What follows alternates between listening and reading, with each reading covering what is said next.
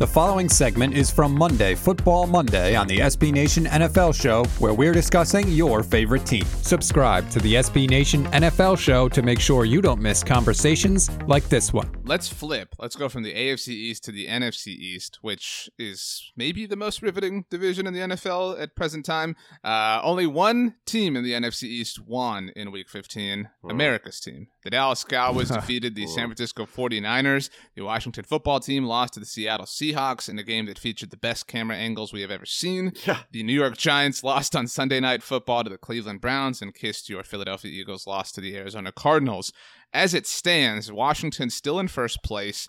Dallas and New York tied in second place. Philly, you know, in last, no big deal. Um, and uh, Love it. and, I, I don't I don't know. I still believe that Washington is the favorite here. A win from the football team eliminates the Cowboys from NFC East title contention, but this this is mildly entertaining. Like, are, are we are we entertained, Kiss? I, I actually am. I think it's so bizarre and wonky that it does become entertaining at some point. Not actually watching the games. And I also appreciate the fact that Giants Browns only went two hours and 50 minutes. Thank you for moving the plot along, whoever was directing that. But I, I think right now, Washington has, has got to be the favorite. But the problem is they got to play Dwayne Haskins at quarterback. Is Alex Smith going to be back? If Alex Smith is back and healthy for the Panthers game, I think they take both the Panthers and the Eagles to close this out. However, Mhm. if he's not, I think that's where things get really interesting and, and it could get real wonky in week 17. I just hope the the Eagles continue this little elegant tank that they're on, right? Be competitive, show some signs of life against the Cardinals, but ultimately lose, but you still feel good about it. I think that's what a lot of teams in the NFC East want right now. Like Washington could go have it, man, as far as I'm concerned. Pete, your feelings about the WFT are well on the record. I'm going to challenge you here and say, outside of them, they're your clear favorites, pun intended.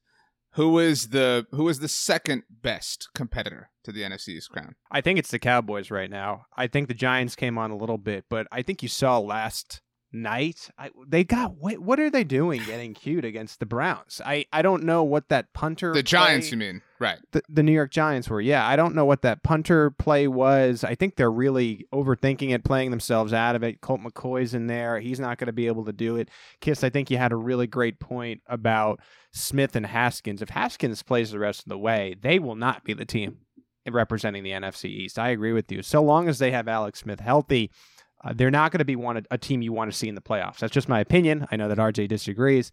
Uh, Russ did a nice job, but I'm telling you, the reason they only lost 20 to 15 uh, was because of the defense. There was a point this year when we considered the Seahawks to be a Super Bowl team.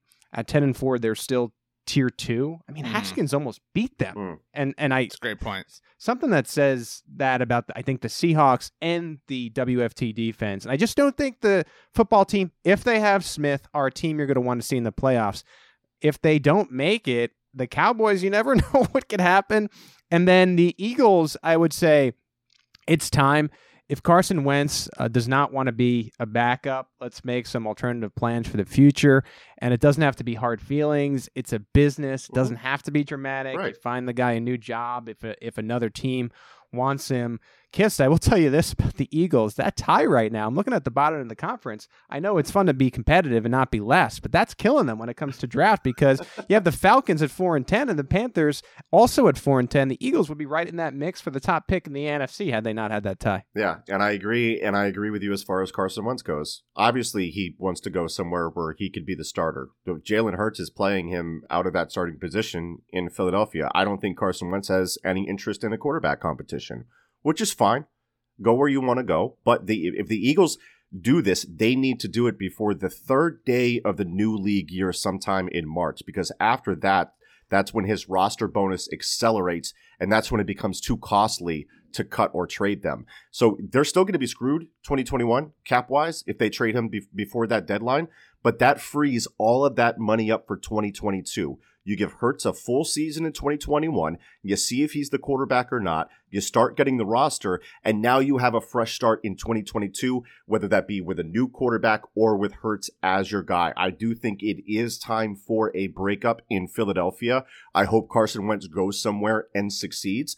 It's just it doesn't feel like it's going to be in Philly, and Philly needs to do what they do, do what they have to do to make sure that they can be competitive in 2022, 2023, and move on yeah. from this mess that they have created. This feels like um, do you remember the Boy Meets World episode where Corey kissed Linda Cardellini at the uh, the like ski lodge or whatever? that's that's like the Eagles and Jalen Hurts right now. Like, right. You know, Carson Wentz is Topanga. He's pretty pissed off. He's got to get out of here. I'm looking at these three teams that are left in the NFC East. If we're counting the Eagles out as we should, there's a lot of games that they play each other right. the rest of the way. So right. this could be almost like an extension of the playoffs. It's like a, a toilet bowl almost in real life that we're going to be witnessing over the next three weeks. well, so a very important game is Washington against the Carolina Panthers next week, the Ron Rivera Bowl. Make sure you don't miss our next conversation by subscribing to the SB Nation NFL show wherever you get your podcasts.